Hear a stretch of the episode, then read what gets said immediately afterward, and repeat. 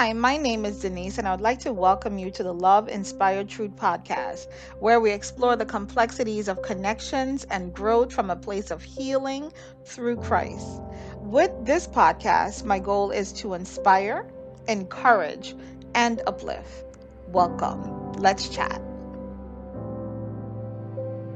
This week's podcast is entitled Are You Angry with God? Our base scripture is taken from Isaiah 40 28 to 29, the New King James Version. It states, Do you not know? Have you not heard? The Lord is the everlasting God, the creator of the ends of the earth. He will not grow tired or weary, and his understanding no one can fathom. He gives strength to the weary and increase the power of the weak. Wow. There was a period in my life that I experienced being angry with God. I recall a time when I tried to reconcile how a good God could allow my world to be turned upside down with no intervention. I pondered this question for a while as my anger grew towards God, but I would not dare utter the words. My first inclination was to retreat back to the old things that suited my pain. Yes, I was tempted to turn away from God and turn to others. I was in a place where I blamed God. But here's the crazy thing I also understood that only God could help me. So, what do I do? This is funny. I, you know, it's almost comical, right? So, what do I do? I continued to pretend that all was well while my heart was breaking with a smile on my face, I showed up in the world every day.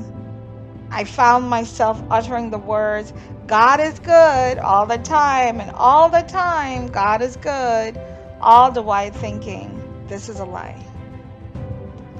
But no one would understand if I said that. I can't admit it. I could not admit what I was feeling. I wasted so much time. I'm here to say to you that it is okay to feel angry. It is even okay to be angry with God.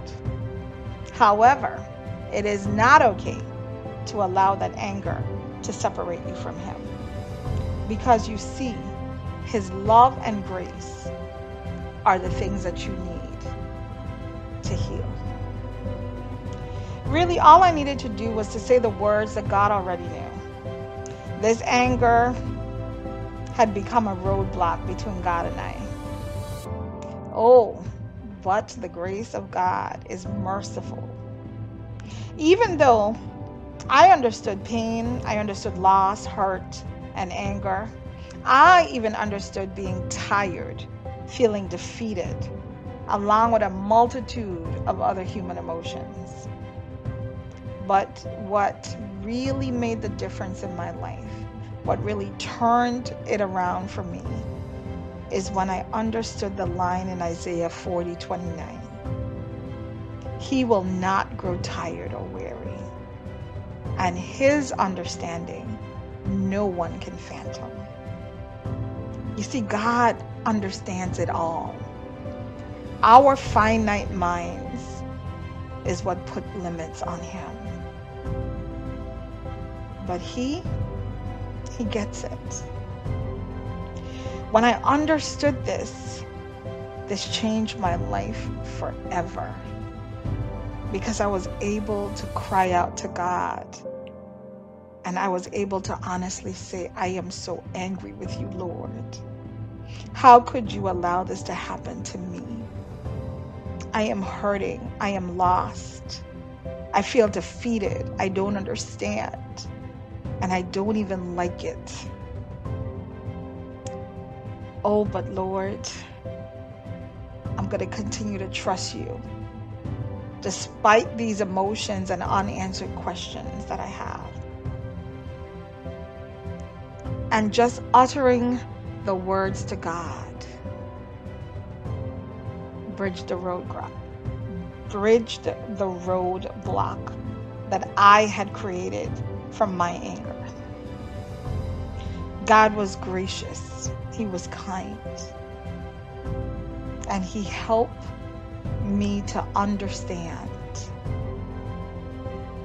And He helped me through the pain and the loss, the hurt, and even the anger. Wow, the Bible does not give us every single life answer. Like it doesn't answer every single life question purple or blue or pink or gray. But what it does is it provides an avenue for us to stay connected to God through Christ.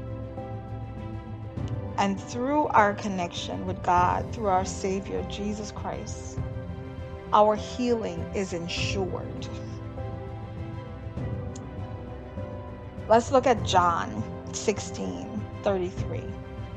I'm going to read it from both the NLT and the NIV version, respectively. Just giving you, and you know, just keeping you on your toes here. I have told you all this so that you may have peace in me. Here on earth, you will have many trials and sorrows. But take heart, because I have overcome the world. I have told you these things so that in me you may have peace. In this world you will have trouble, but take heart. I have overcome the world. No, God does not provide us with all the answers to all our burning questions. But He promises to be present with us as we deal with the challenges of life. His word is true, and we can trust it. Even when life gets hard, and it will. It always will. We can trust that He is still in control and that He will take care of us no matter what. No matter what it looks like to us, no matter what it looks like to the outside world. And God wants us to know. It's not a secret. He says, You will. Not you might, not maybe trouble. You will have trouble. But take heart because I have overcome the world and all the troubles that is in there. And I find comfort in that. Because I have tried to take care of myself, I've tried to take care of my loved ones, and even with the best of intentions, I have come up short. Oh, but God, he never fails. He never comes up short. He never gets tired. He never gets weary. He doesn't get hungry. He doesn't get grumpy. He's, he's there. I'm going to leave you with 1 Corinthians 10 13, the NIV version. No temptation has overtaken you except what is common to mankind and God is faithful. He will not let you be tempted beyond what you can bear. But when you are tempted, He will also provide a way out so that you can endure it. Our way out, your way out, my way out, is to stay connected to Him no matter what the circumstances, no matter what emotional turmoil we're feeling anger, frustration. God, why? How come? Stay connected. Stay connected. Stay connected. Because the truth is, God is always our way out. That's the truth. That's the one true thing that we can trust no matter what happens. No matter what betrayals come, no matter what happens in our life, we can always trust that God is our way out. So I ask you, I challenge you to keep this scripture close, to meditate on it, to remember that no matter what comes your way, you are not alone. God gave us this, um, these amazing gifts. He gave us the Bible, He gave us the a- access to Him through His Son Jesus Christ. And He also gave us the wonderful gift of each other. Iron sharpens iron. Don't ever feel like there's something that you have to hide from God because He already knows.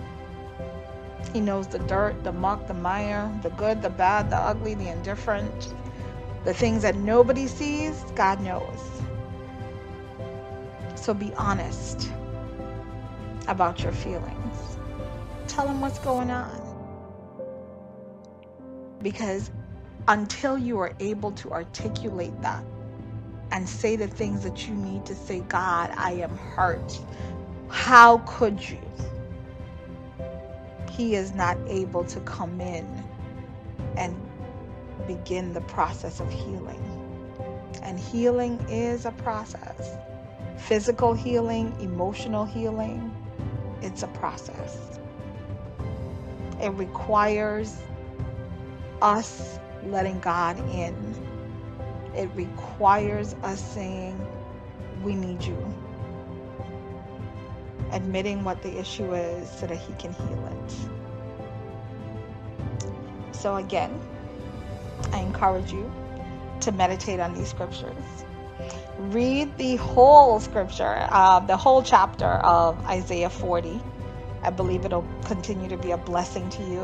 It's um, it's been a blessing to me. I'm in the book of Isaiah. Uh, I started at one, and I'm going all the way. So, um, and every day I'm learning something different, something new.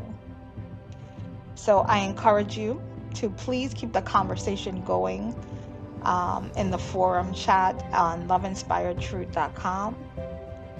I ask you to visit to share the podcast, share the blogs if they're a blessing to you. And remember that if you are a believer, if you're a follower of Christ, if you are a Christian, if you are walking according to the way that God is asking you to walk, and there's something heavy on your heart that is between you and God, I encourage you to allow Him to heal it and to have it by speaking it out. I used to have a challenge with how do I give it to God? How do I give it to God? I don't understand. How do I give it to God? And then, you know, and then you'll see people say, you gave it to God and you took it back. And, and I was like, what? I, I, I think I gave it. How did I give it? But the one way that we can assuredly give something to God is to sit in His presence, acknowledge the truth of what it is, say it to Him, and then allow Him to heal it every single day. It is a process, and He will do it. He will meet you there every single time. So I encourage you again to meditate, join us in the conversation. You know, start a tread. I'll go over there and start a tread now as soon as I, I finish here. And remember that God loves you. He loves you so much. And so do I.